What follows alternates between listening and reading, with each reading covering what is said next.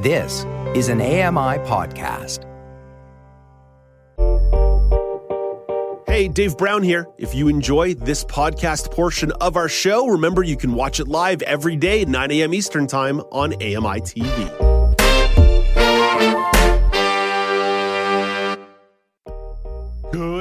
It's Monday, January the 30th, 2023. Welcome to Now with Dave Brown coming to you on AMI TV. I'm Dave Brown. Let's hit the horns and go.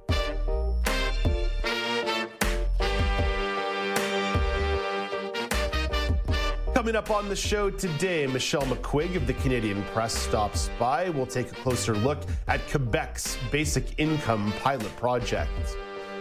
Filmmaker Barri Cohen discusses their new film, Unloved Huronia's Forgotten Children. And Charlie Petit will chat about some of the. Mark Aflalo will stop by, and so will Amy Amanti. But let's begin with the top story of the day, and it's federal politics because Parliament is back in session today. Economics and healthcare are expected to be at the top of the agenda. Federal NDP leader Jagmeet Singh says he will call on the House of Commons to hold an emergency debate on the privatization of healthcare. Rob Westgate has that element of the story. It's a top priority for the leader as members of parliament return to the House following a holiday break. Now, Singh spent some of that time away holding roundtable discussions on healthcare in British Columbia, discussing emergency room overcrowding and worker shortages. He says healthcare is already understaffed, and he believes for profit facilities will actually poach doctors and nurses away from hospitals. That is, of course, in response to Ontario's announcement earlier this month that it is moving some procedures to publicly funded private facilities to address a growing surgery waitlist. Rob Westgate, The Canadian Press. Jagmeet Singh is not the only politician weighing in on healthcare. Conservative MP Stephen Ellis says that throwing more money at the system is not the answer. All we're having is more big government, this top down approach, this federalist approach to say that you must do this or you must do that. And we know that that's not going to work. It hasn't worked in eight years, so why would we expect it's going to work now? I think that's the biggest issue. Ontario Premier Doug Ford weighed in as well. He says he's looking forward to discussing funding with the federal government next week. I just look forward to uh, working with the Prime Minister and their team to come up with a program that, again, will be transparent, will always be accountable, and make sure that we have funding in, in different areas, no matter if it's uh, hiring new nurses or, or doctors or working with us on the, on the backlog surgeries, uh, just to name a few. During the course of this parliamentary session, the final reports for the Emergencies Act inquiry will be handed down. Prime Minister Justin Trudeau shared some thoughts on how leaders deal with citizens who are angry in times of protest.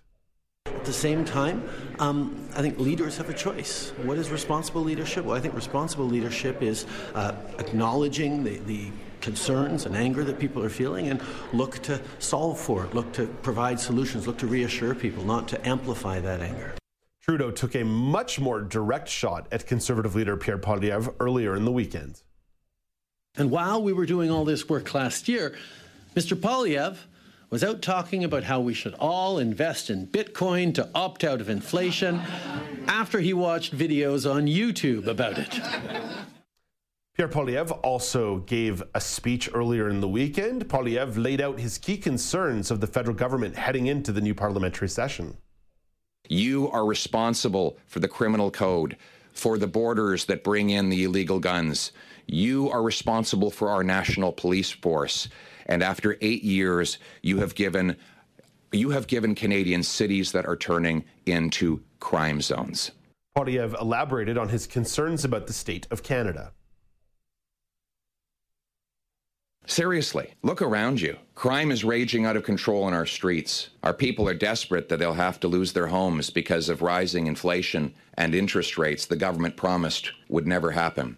People are losing loved ones at record rates to violent crime and drug overdoses. And families who've been locked down for two years because of COVID are now locked down at airports when they try to get away for a small vacation. All the politicians are in Ottawa today. We'll share highlights uh, from question period or comments in the corridors as the week moves along. But exciting times in the world of federal politics. Let's get to the daily polls. At Accessible Media is where you find us on Twitter. At Accessible Media Inc. is where you vote on Facebook. On Friday, we asked you this How should Canada go about bolstering its workforce of healthcare professionals? 40% of you said increasing student enrollment. 20% of you said recruiting in internationally. 0% of you said retiring retirees. And 40% of you said other.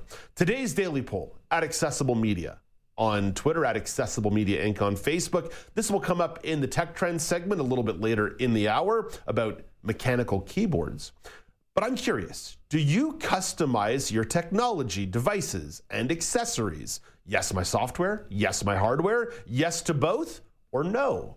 Certainly, as I listened to this really fun story in Tech Trends about mechanical keyboards and hearing the ways that people like to customize them with colors and layout and setup and putting keys in different places and adding new languages, it got me thinking about my setup at home.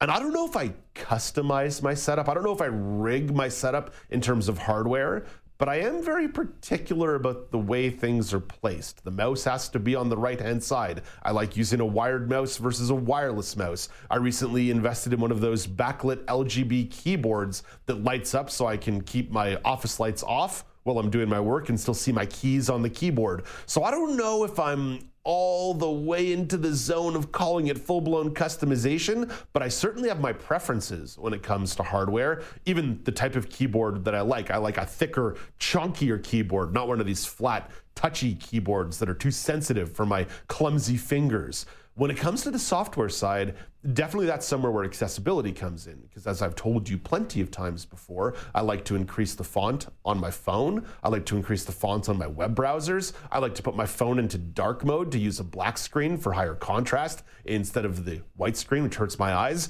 So I definitely customize my software a smidge. I don't know if I go all the way into what you might call a full blown rethinking of a customization. But I'm probably right there. I'm, I'm, probably a yes to both, but it's just. It's just little things. It's not big things. It's not overhauls.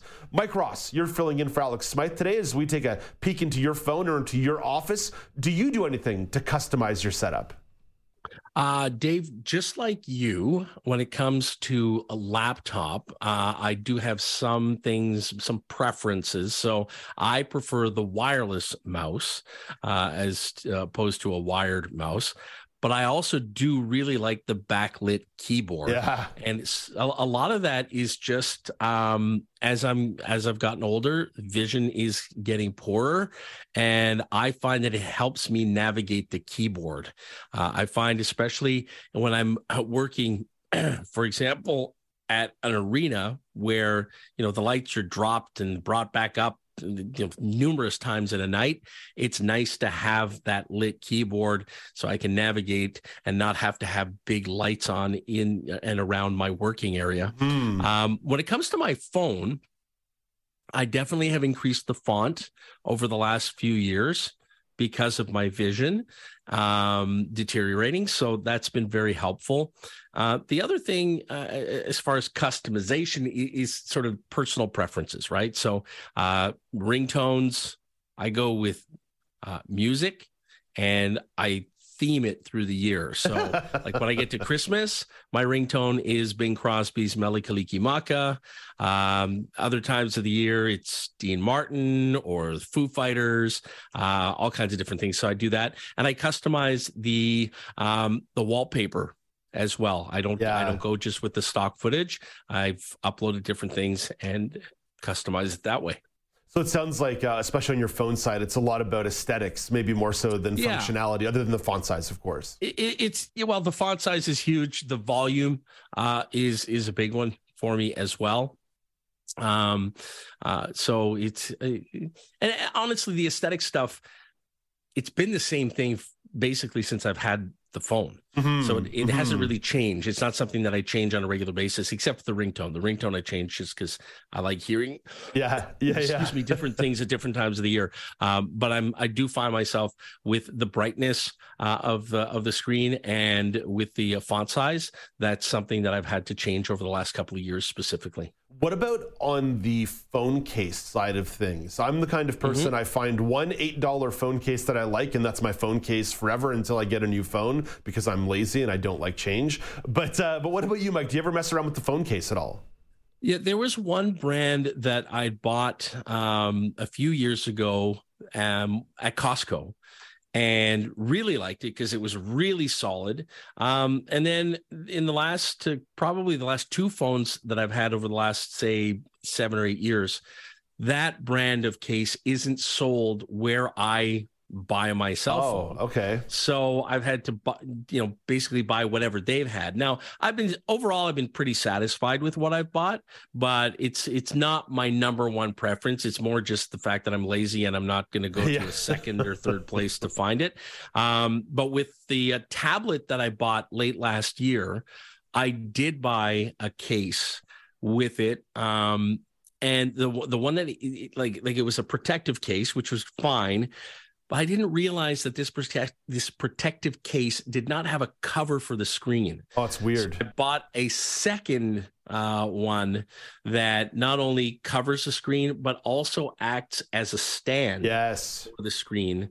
Um, that that's all sort of built into the cover. So uh, I, I really enjoy the the the protection that that offers my tablet but i also enjoy the fact that when for example when i took the train a couple of weekends ago i was able to put put it down on the tray yep. and basically yep. have it upright and be able to watch it. And it wasn't resting on someone's seat. It wasn't resting against the tray. It was resting on itself. It's it's built in, so that was very convenient. Yeah, much less precarious. We like that one through and through. M- Mike, thank you for your thoughts on this one. We'll talk to you a little bit later in the show. In fact, we'll talk to you in just a couple of moments with the national weather updates. But in the meantime, you should vote on the poll at Accessible Media Inc. on Facebook or at Accessible Media on Twitter.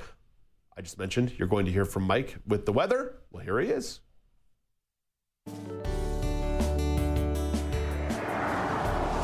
Thanks, Dave. It is your AMI National Weather Report from Environment Canada. We'll begin in St. John's, Newfoundland, where it'll be cloudy. Some snow today, but that will change to rain later on in the day. The high is plus five. This morning, though, the wind chill minus 10. In Halifax, there's periods of rain ending early this morning, then a mix of sun and cloud and a temperature steady near 7. Montreal, cloudy and some snow today, the high minus 10. The wind chill minus 20 this morning, minus 15 this afternoon. You're going to notice that's going to be a bit of a theme across the country today, the wind chill. Uh, in Ottawa, increasing cloudiness, a few flurries this afternoon, a high of minus 7. The wind chill this morning minus 17, this afternoon minus 11. Toronto is cloudy today with a high of minus 1. The wind chill minus 11 as you head out the door today, minus 4 this afternoon. It was it was Bay, it was cold this morning, Mike. Walking yeah. in, I had, I had the toque and the gloves on. That's how cold it was. Absolutely. I, I, as soon as I open the, the, curtains in the morning, if I see the trees, the big tall trees in the forest across the street, sort of bending in the wind, I know, yeah, toque, scarf, mitts, gloves. It's all got to go on on a day like that. Uh, up in Thunder Bay, even colder, but it will be sunny today. So at least you're getting the sunshine, a little vitamin D for you. Uh, the high is minus 12 or 20 rather. The wind chill minus 38 this morning, minus 28 this afternoon. There's a risk of frostbite there. In Winnipeg, it's mainly sunny. The high is minus 20. The wind chill minus 37 this morning and minus 30 this afternoon. In Calgary, clearing skies with a high of minus 7. The wind chill is minus 17 this morning, minus 12 this afternoon. To Edmonton, clearing skies with a high of minus 8. The wind chill this morning, minus 23. The wind chill this afternoon, minus 11. Into Yellowknife, it'll be sunny. The high is minus 30. That sounds weird, doesn't it, Dave? Your high today is minus 30. Ouch. Uh, the wind chill, got to be careful in Yellowknife today. Minus 46 this morning and minus 39 this afternoon. Frostbite can happen in minutes, so be careful there. Vancouver has increasing cloudiness today and a high of plus one.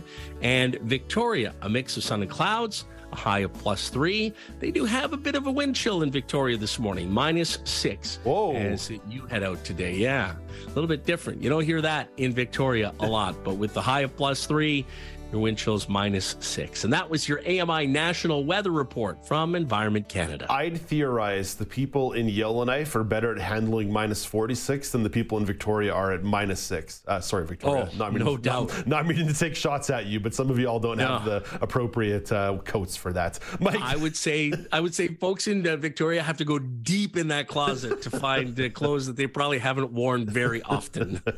Mike, thank you for this. Okay, Dave. That's Mike Ross. You'll hear from him a little bit later in the show. But coming up next, Michelle McQuigge of the Canadian Press will reflect on the life of former Mississauga Mayor Hazel McCallion, who passed away over the weekend. This is Now with Dave Brown on AMI TV.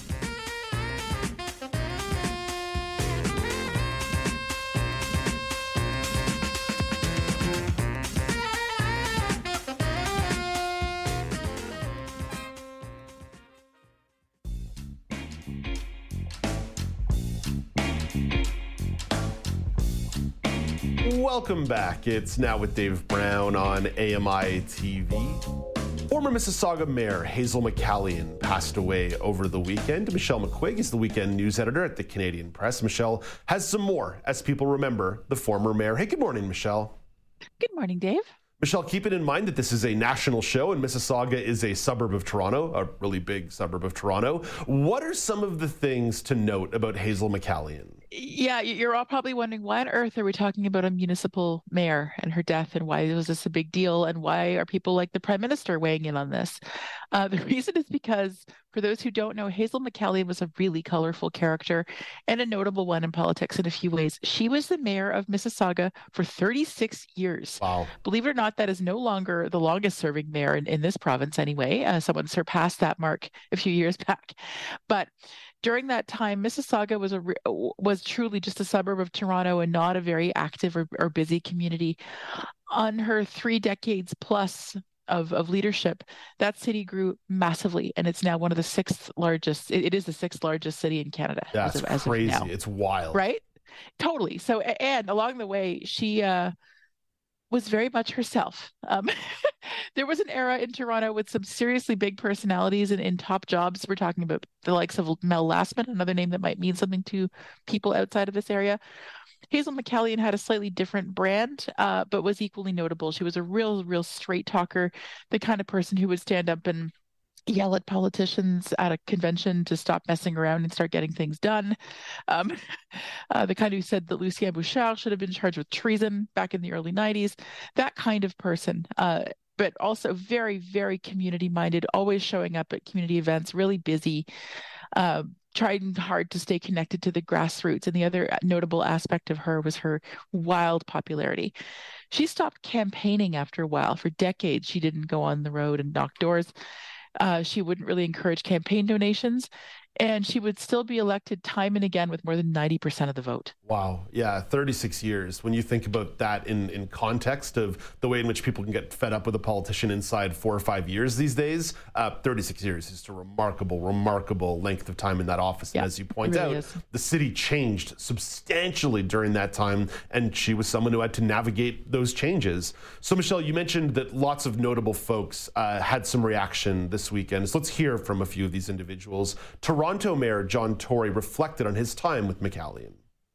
You know, if you looked up public service in the dictionary, uh, you'd see Hazel McCallion's picture there because that was what she was all about, and she uh, carried it off with, uh, you know, great candor and, and, and incredible frankness and, and great ability to speak truth to power. Uh, but at the same time, uh, you could uh, you could work with her and, and talk with her and, and learn from her, as I did. Ontario Premier Doug Ford shared his admiration for McCallion.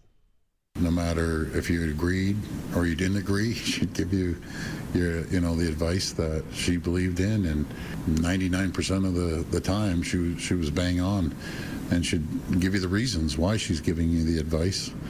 Uh, there's no politician in the country that really understood the grassroots, the people, more than Hazel did. She was always out there. Prime Minister Justin Trudeau says McCallion was someone who he leaned on for perspective.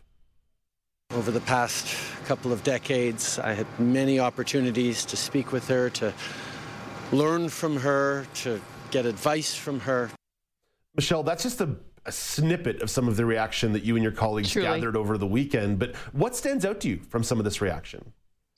Uh, a lot of it actually has to do with the bipartisan nature of the support that she garnered. Um, her branding, her pol- her a lot of her political views would would fall into what some people would call a lot of people would describe as a more conservative playbook. Certainly, her her economic and fiscal policies were more aligned with that party, but she was courted over the course of her career by all three: uh, the Liberals, the NDP, and and the Conservatives. All asked her to run for them, and I believe in a federal capacity. I could be mistaken about that, but she was definitely approached by everyone. Uh, she turned them all down on the grounds that she was too busy. by all accounts, she was really busy. Uh, she was 101 years old when she died, and by all accounts, she was working up until the very last weeks of her life when she had a pancreatic cancer diagnosis.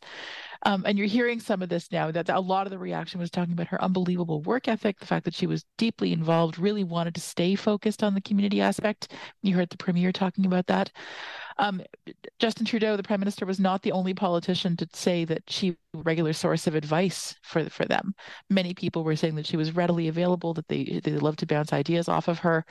Uh, so that's what really has struck me is just the really wide array of reaction um, from across the spectrum, all, all saying very similar things.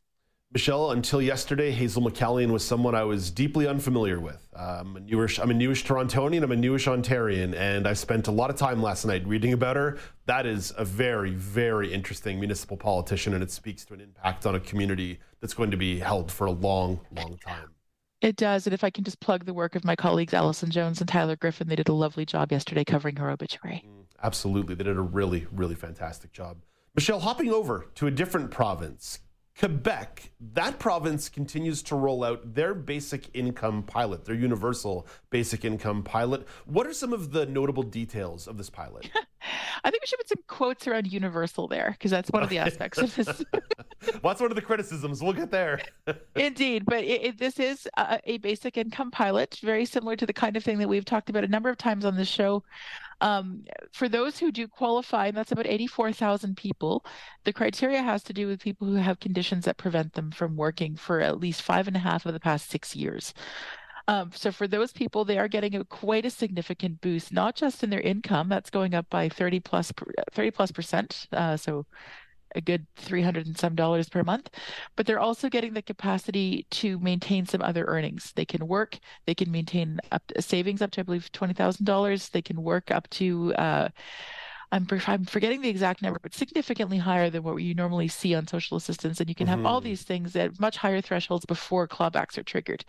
So it's a it's a three pronged program of sorts for those who qualify, and that's where we run into some more critiques around the fact that the eligibility is really really tightly controlled. My colleague Morgan Lowrie did a great job with this story yesterday. Um, she interviewed a number of people, and she only managed to get one voice who actually qualified. A couple of the other people she spoke to, uh, someone had been off work for the past ten years or so, but his condition is still considered temporary, so he doesn't qualify. Uh, someone else has a very debilitating condition, uh, has him very much in the same position as the uh, interview subject who did qualify, but it's only been in play for him for two and a half or three years, so he's out too. Mm. Um, so that's the that's the the main focus of the critique of the program as it starts to roll out is that they'd like uh, those anti-poverty activists and a number of other groups would like to see it expanded to a much broader segment of the population. Yeah, coming back to the idea of universal, but uh, at this point it's still a pilot project, probably similar to what we saw in Ontario a couple of years ago that got uh, that got cast away. They got after, quickly yeah. disbanded after a change of regime. After yes. a change of regime. So, it, but it is interesting to see more and more provinces rolling this out. But certainly the reaction saying we need this for more people is perhaps predictable and understandable. That yes, indeed, poverty is a big, big problem. I'm going to be sharing some stories in the next hour of the show to British Columbia about some issues for people experiencing homelessness and the surge that has exper- happened over there. So definitely, and when we're talking about poverty activism, anti-poverty activism, uh, this is a big, big piece of it. Michelle, and it's worth noting too that the regime uh, is not going to be changing anytime soon. There was an election in Quebec just last year, so this program actually is going to have a chance to generate some real data over the next mm-hmm. uh, three or 3 mm-hmm. years or so before the next vote. So that should be interesting to watch. Michelle, one more topic to get to. The World Health Organization considered changing some terminology about COVID 19 over the weekend. What was at issue? The, uh, the issue was whether or not to, to, revoke the designation of a global health emergency. Uh, most people think about the start of the pandemic as March 11th, when the WHO declared it to be a pandemic. That's when everything really started to go into warp speed around closures and and and travel advisories and all that kind of stuff that we all, I'm sure, still remember very clearly. A few weeks before that, though, is when the WHO really got this process going by declaring a global health emergency. It's less flashy, but that's what triggered a number of legally binding responses from member countries. That's when the WHO could start making recommendations for things like quarantining policies and border closures that countries were, were not fully obliged, but almost obliged to act on. So that groundwork really got laid on January 30th, 2020, even if most people weren't really noticing at that point because most cases were still in China. So the issue here was whether or not to lift that designation.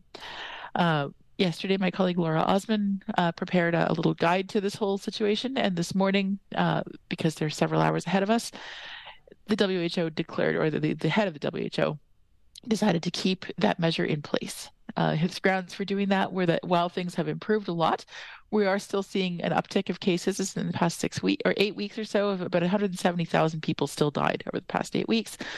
Uh, there are still countries without vaccines, uh, without therapeutics. Uh, misinformation campaigns exist even in countries with those kinds of tools. So, on all of those grounds, he opted to leave that designation in place.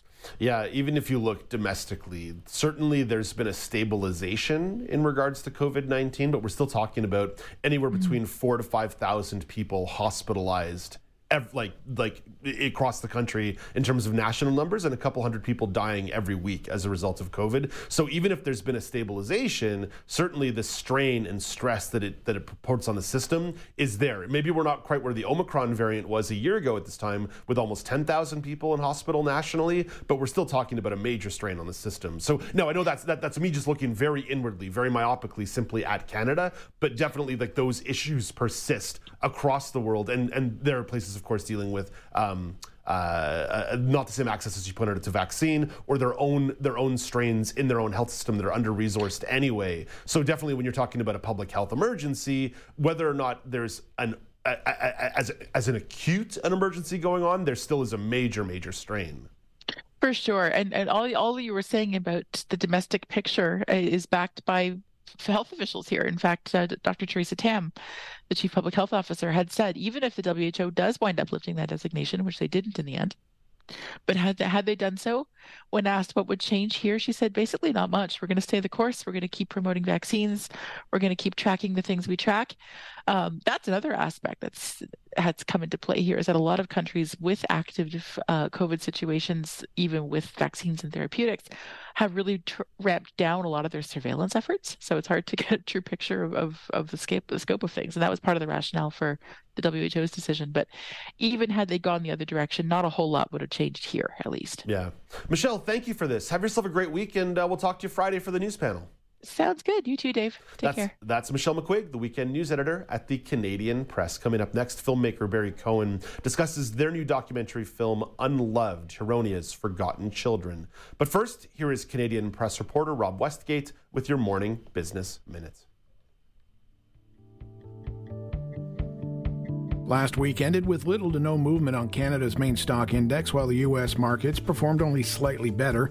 Toronto's S&P TSX gaining 14 points, closing at 20,714. In New York, the Dow Jones Industrial Average was up 29 points to 33,978, while the Nasdaq rose 109 points.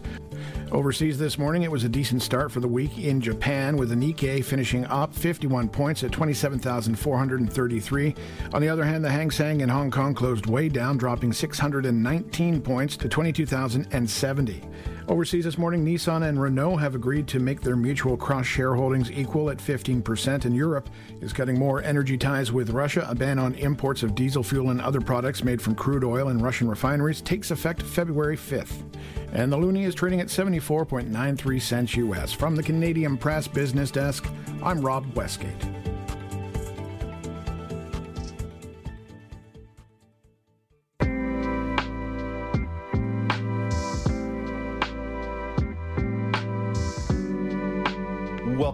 It's now with Dave Brown on AMI. The next segment explores a problematic part of Canadian history. It contains discussion of discrimination, abuse, and discriminatory language faced historically by people with and without disabilities. So, viewer discretion is advised. A new documentary had its broadcast premiere this past weekend on CBC. The film investigates the horrifying truth, uh, treatment of youth at the former Huronia Regional Centre in Orillia, Ontario.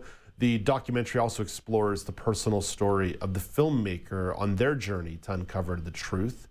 Before we welcome in the documentary's filmmaker, let's get a short clip from the trailer for Unloved Huronia's Forgotten Children. In this clip, you will hear a mixture of voices, including survivors from the former institution. Let's roll the clip. The sadism that occurred at Huronia was absolutely the norm. Went there in isolation. They broke my teeth, they broke my legs. We had a bunch of psychopaths taking care of us. I was terrified. They drugged you up. They drugged you up. Who would believe me? Who would believe any of us? It was a deeply loveless place. There are spaces that tell people that they are unloved and unlovable at every turn. Barri Cohen is the filmmaker behind the documentary and is here to tell you more about it. Hey, good morning, Barri. Thank you for making time for us today. Thank you for having me, Dave. Why was this a film that you felt the need to make? Well, when I embarked on uh, the research and started thinking about making the film shortly after the class action lawsuit in uh, settled in uh, late 2013, as I started doing research and read the plaintiff's uh, statement of claim um, from the lawyers, I was completely shocked and very dismayed at what I read from so many um, survivors who were telling similar stories of grave harms that had happened to them as children. And I just knew, you know, and I didn't have to talk to too many people, but I just knew that nobody really knew that this was going on, that maybe there had been things published in the newspapers, inquiries here and there, things that would have kind of bubbled up. But I just knew that people really didn't know. And I wanted to make a film. You know, I guess I'm an educator at heart, and uh, documentary is such a great way to inform and educate and and create a call to action as well. And I just knew that uh, a story needed to be told it's a very difficult story to tell because of the trauma experienced by people. How did you go about getting survivors to tell their stories?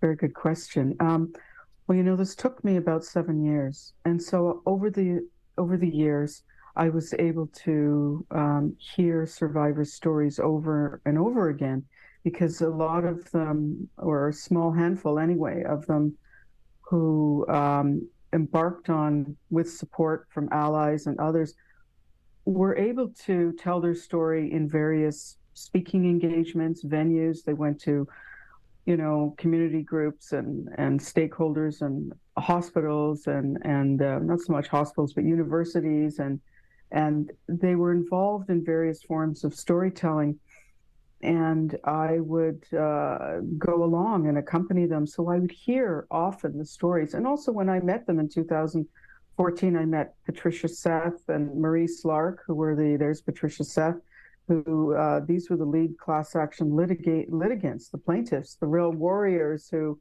Who uh, who pushed for this um, accountability and, and a call for justice?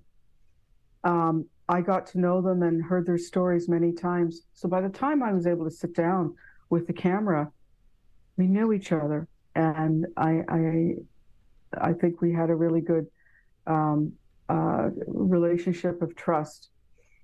And every step of the way, I was always getting consent and making sure that they were comfortable telling their story, and they really wanted to share their story. Uh, they didn't get a chance to do so in court because the settlement happened outside of the courtroom, right? It was a settlement, so they never went to trial. So they never get to, to tell their story in a, in a really broad way. So at the very least, I thought this film could be that for them. As you went through this process and and captured these stories. Mm-hmm. What what was that like like for you at a personal level? Certainly as a filmmaker and a storyteller, that the story isn't about you, but you have to take some of this in. So what kind of toll does that take on you to hear such traumatic stories over and over again? It was very difficult, and I think the only blessing, as much as I would have liked to have done the film much faster, you know, we had we were reliant on funding, and and it was hard initially to raise money for a film like this. A lot of people didn't want to hear it. Thankfully, the CBC was very supportive, and others, but um, it had to happen at the right time. So, because it took a while, I needed a lot of time to process, um, and also to check in on the safety of the storytellers too. That even though they were out in the community telling their story, you still always have to check in with people, make sure they're okay, and and are you okay? And my crew, are they okay? Mm. So the fact that it took some time to get made was actually a blessing because it allowed time to process a lot of the pain and the sadness. It was very sad, and and I remember that first time that I was actually interviewing people inside the institution on one of the tours and this was back in 2014 in the fall. And uh, I found it a very overwhelming experience. In 1960, Pierre Berton wrote a, a really uh, in depth picture of what the conditions were like for people inside the institution, inside the Toronto Daily Star. And I want to come back to that date, 1960. The institution mm. continued to operate for decades after that. Why do you think it took so long for for there to be change, to for people to care about the experiences of of these people who were surviving just horrific conditions?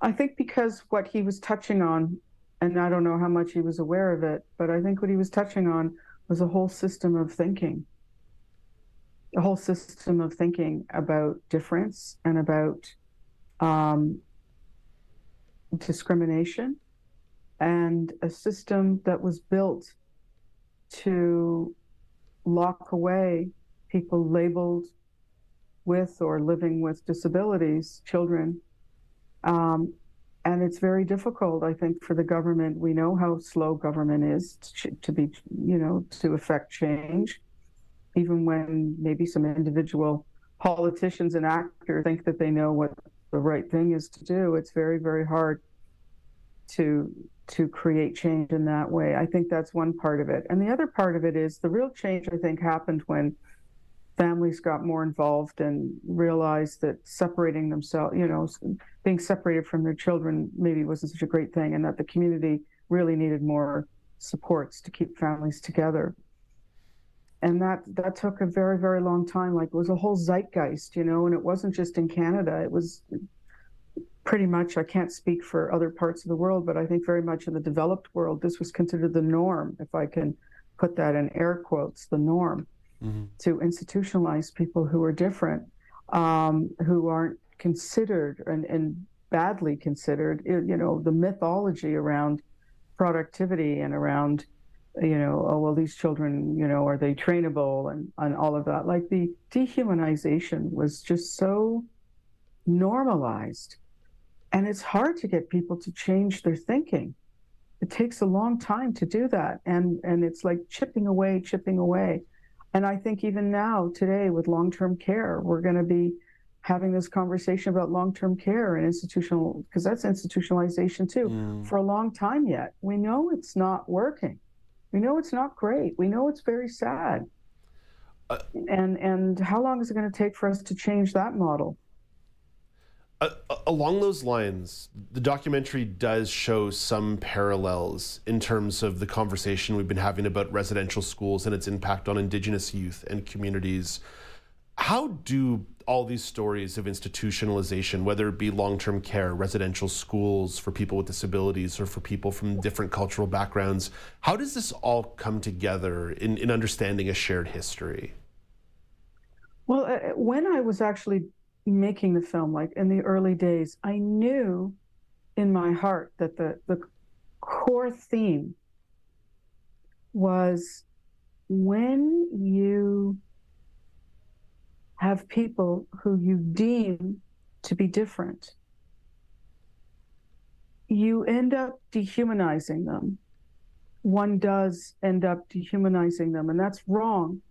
But I think there is something we have to fight in our almost tribal nature. Um, and when you do that, then you end up creating in your mind, and I'm talking at a systemic level, uh, uh, despised population, and then you want to reform it, or you want to. So, so you separate them off from from so-called conventional, you know, mainstream society, and when you do that, then all bets are off in terms of what you think you can do. I mean, certainly if you look at the history of the Holocaust, it was the same thing. Mm. There was a despised population. I'm Jewish, so, you know, I, I know this history. Um, many, many Jews and non Jews know this history, of course, and we can never forget. But it's a very tough but instructive lesson that when you, you know, dehumanize people, then it's not that far away to believing that it's okay to do anything to them because you don't think they they feel the same way. Like Marie Slark says in the film, you know, they treated us like we didn't have any feelings.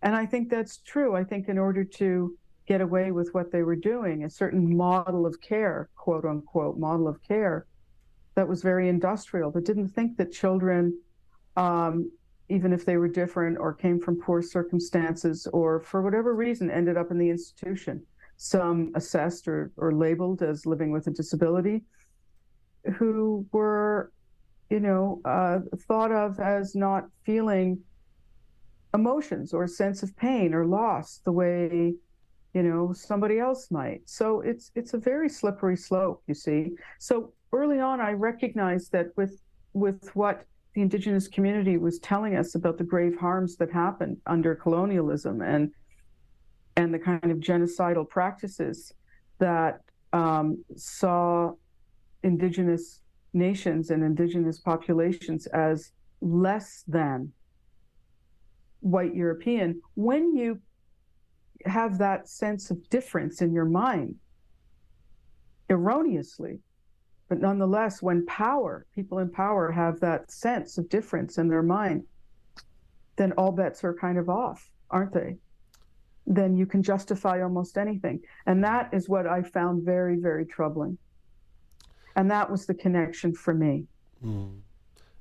Barri, the, the film premiered over the weekend on, on CBC. Mm. What's the reaction been like since, uh, since it was released?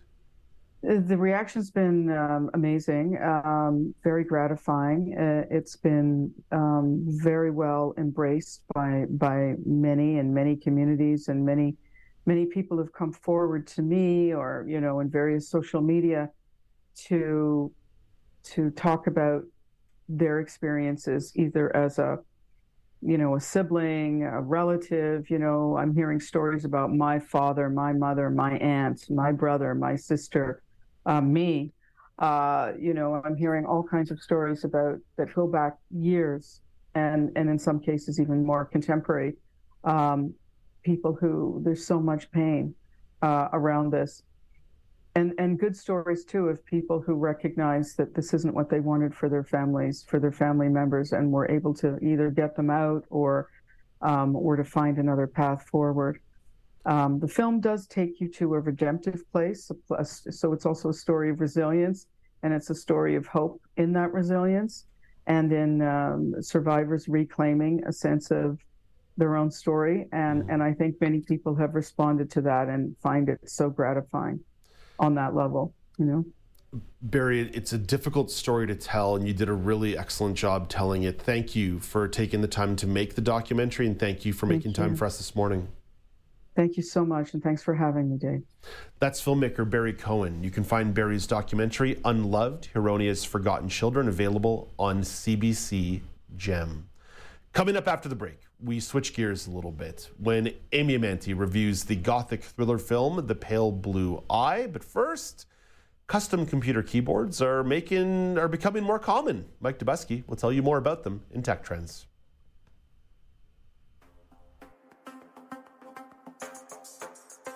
enthusiasts showed up to a mechanical keyboard meetup in Manhattan's West Village over the weekend. Will Fan was one of the organizers. It's usually just bring your keyboard or just show up talk to other people about like what you're doing, what you're planning to build, what you have built. Custom keyboards can be various shapes, like Riley Bay's pink Nyaun 75 board. It's called Nyaun because that's like the onomatopoeia for how cats meow in Korean, and it's shaped like a cat. Key caps are also highly customizable, like Siobhan's coffee themed keyboard. There's actually Arabic alphabet on here as well to go with Arabica coffee. And so are key switches, which John Poblador says determine how typing on a keyboard feels and sounds. They're little plastic cubes with a cross-shaped stem on it, and the internals of the cross-shaped stem is actually what determines the feel. With Tech Trends, I'm Mike Dobuski, ABC News.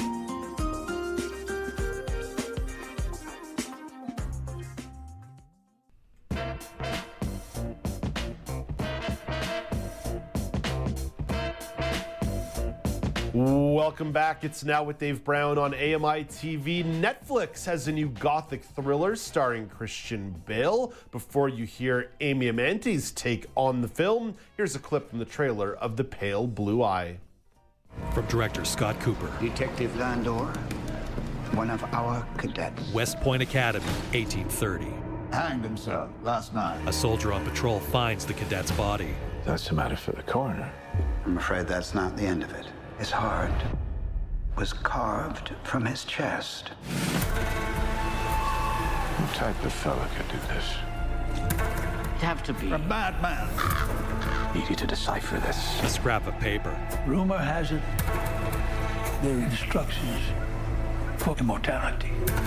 Someone there? A young man walks through a darkened forest. He spins around, then turns back. Someone tackles him.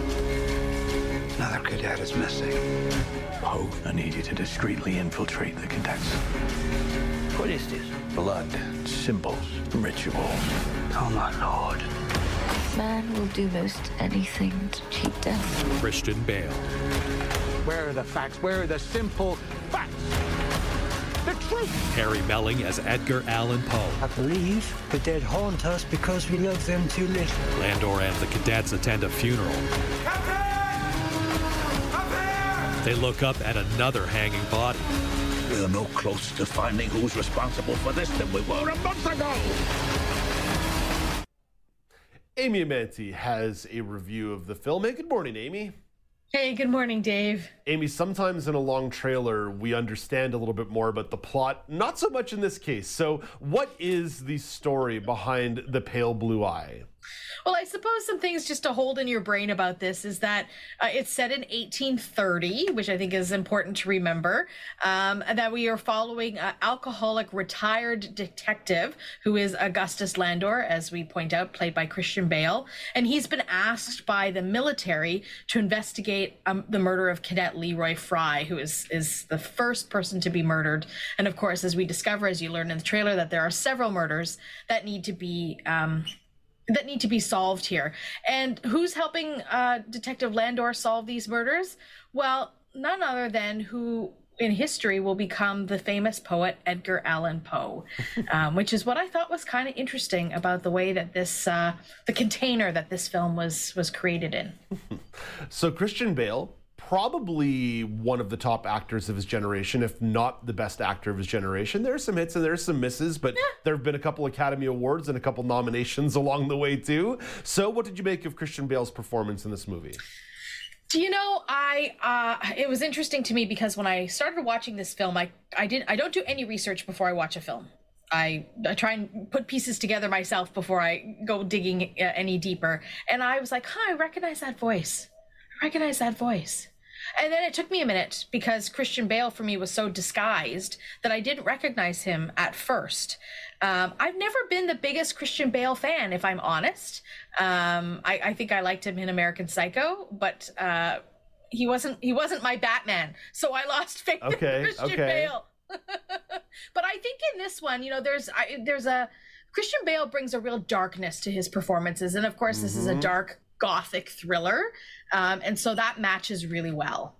Yeah, American Psycho certainly was one performance. Uh, the Machinist, what he did to his body in terms of getting down to Yeah. 103 pounds for that role, like unbelievable what he did to himself. Uh, the The Big Short, fantastic. He was great in that film. He's he's got some real hits along the way. He oh yeah. my gosh, the role he plays in The Fighter as uh, as as Mark Wahlberg's uh, brother. As, uh, as Mhm. as Mickey, um, oh gosh, I'm forgetting the name of the boxer, uh, but but play, playing like the drug-addled brother. Oh my gosh, Christian Bale. When this guy hits, he hits like a million dollars. And we can say that with any big A-lister actor, right? They have hits and they have misses, and uh, that's not their fault as performers. It's often uh, it's often a flaw in the writing or the the, the design of the of the show or the movie, right? Mhm. What about other members of the cast? Who stood out to you? Well, of course, we've got Harry Melling, who plays our Edgar Allan Poe, and uh, he's kind of creepy in this. Um, and I, I, you know, I wasn't around in the 1830s when Edgar Allan Poe was a was a living human being, so I don't know uh, whether Poe was a creepy human at all. But they're playing him kind of creepy in sort of his affect and the way he talks and kind of uh, melodic and that kind of thing. But I thought, you know, if that's uh, the representation, that that was kind of an interesting choice. We have Gillian Anderson, who I have. I know a bit of a fan crush. I'm a big X Files fan, uh, and so Gillian Anderson, who is almost unrecognizable in this film as well. Uh, she, this character is, I, I don't know, the voice that she does with this character is beyond. Uh, odd we shall say um, and then robert duvall who makes an appearance in this so you got a handful of a-listers um, in this particular piece that brings all of the components together You've really been on the thriller beat of late, Amy. Where did this one land in terms of the thrilling Amy meter? Yeah, um, we've been talking a lot about the different genres in which, like, you know, thrillers are sort of categorizing themselves in. Uh, this is a gothic thriller, and I, I have a, I have a love for movies that are kind of in gothic style. Um, and so for me, I thought this was really interesting. And of course, you know, I will never give you, I will never give anything away. but uh, what's nice about this particular one, again, if there's a movie that does a couple of plot twists that I don't see coming, I, I I'm I'm much more intrigued by the end of it because it's it's kind of hard to trick me uh, when I watch movies. Sometimes I'm like, yeah, okay, I could have written this myself. I see where this is going. Um, but when there's a plot twist, even if it's not the greatest plot twist, I go, oh, that I didn't see that coming. Okay. Um, so there's a couple of those in this one for fans who who love the the plot twist. Yeah, if you can break if you can break like the cynicism of someone who watches a lot of movies, that that's Mhm. a real tribute as a filmmaker. If you don't telegraph your twists, well done. Well done on all accounts. Uh, Amy, you mentioned that in general you've become fascinated with the way in which genre is is involved here. And of course, inside of this being a thriller, it's also historical fiction. Where are you landing in terms of historical fiction or period fiction at this point? It's so interesting for me because you look at the word historical, meaning history, and fiction, meaning fake, and those two words don't seem to actually fit together. Fake history, uh, and, you know, unless you're on Twitter a lot these days. Whatever. I digress. Uh, but you know, the the idea of fake history to me uh, is super interesting. So of course. Uh, if you'll let me go on this little tangent, Please, Dave, I wanted to know more about Edgar Allan Poe because I'm a fan of his poetry. I have dabbled in his poetry. You know, it's part of what you do in your high school literature, and then, um, you know, a little bit after that. But I don't really know much about the human. And I wanted to actually know if he had been to West Point because, of course, in this film, they mention that he's a cadet at West Point. So, how historical fiction is this historical fiction. So he actually became um, a part of the army when he was 18 years old because he had incurred a whole bunch of gambling debts. Oh, But my. he was just in the army at this point. He wasn't even at West Point, which is a very esteemed uh, Mhm. military academy, right? So uh, in, in basically in the army, he was um, uh, somebody who became really well known to to have a mind for putting together explosives and uh, and he climbed up the ranks really fast. In fact, he climbed up the ranks so fast that he got bored with it. And before he was able to uh, leave on his contract, right, you have to spend five years within the army. He decided that he wanted out and uh, was looking for the next thing. Um, and that was when he found West Point in the 1830s. But then, in 18, th- shortly after joining West Point, he got a letter from his foster father. Didn't know he had a foster father that said, basically, I want to cut all ties with you. No more communication. We're no longer family, you're on your own. And so Edgar Allan Poe thought that the best revenge he could possibly have on his foster father was to get himself kicked out of West Point. And so he did everything he could, and he incurred hundreds and hundreds of demerit points, and um, uh, all within a very short period of time. And it, you know, that they say, legend has it, that some of the things that he did uh, in terms of his misconduct range from him being constantly drunk, which I think we can believe he died uh, drunk, um, uh, but also showing up in formation naked, which was one of the things Oh, that he liked to do. Ah, right. So a bit of a trickster, and just before he left West Point, he was able to. Um, to dupe his uh, fellow uh, West Point Academy members of $170. And that helped him publish his first poems. And in 1830, that's a lot of money. In the, in the, in the 1830, that's 19th century, that's a, that's a lot of scratch, 170 bucks. Inflation comes for us all. Uh, Amy, I like this Edgar Allan Poe, a little his history sidebar And he, you and he took us died on. at, That's at- good. at- yeah, 1849. He was dead. Wow. Uh, Amy, let's go back to the film, The Pale Blue Eye. Yeah. How was how was the audio description?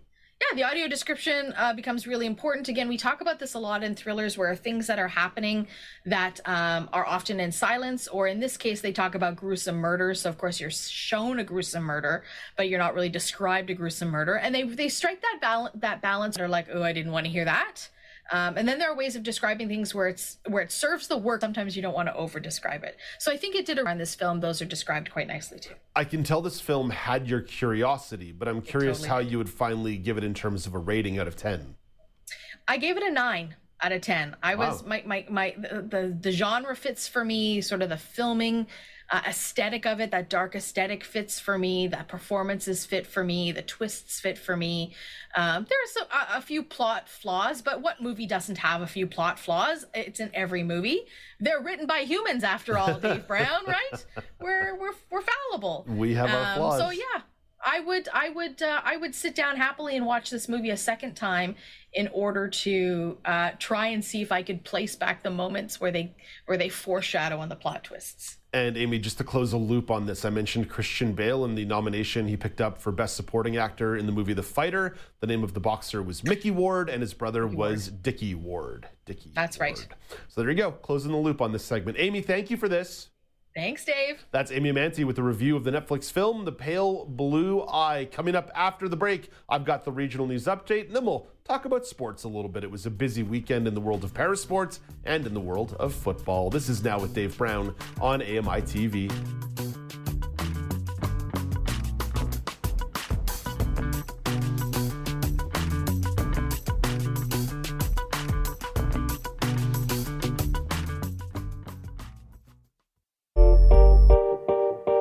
Dave Brown here. If you enjoy this podcast portion of our show, remember you can watch it live every day at 9 a.m. Eastern Time on AMI TV. Join me every couple weeks for the Outdoors with Lawrence Gunther podcast, where we learn about outdoor tech and tips. Plus, we look at news affecting the environment. AMI's Outdoors with Lawrence Gunther is available from your favorite podcast provider.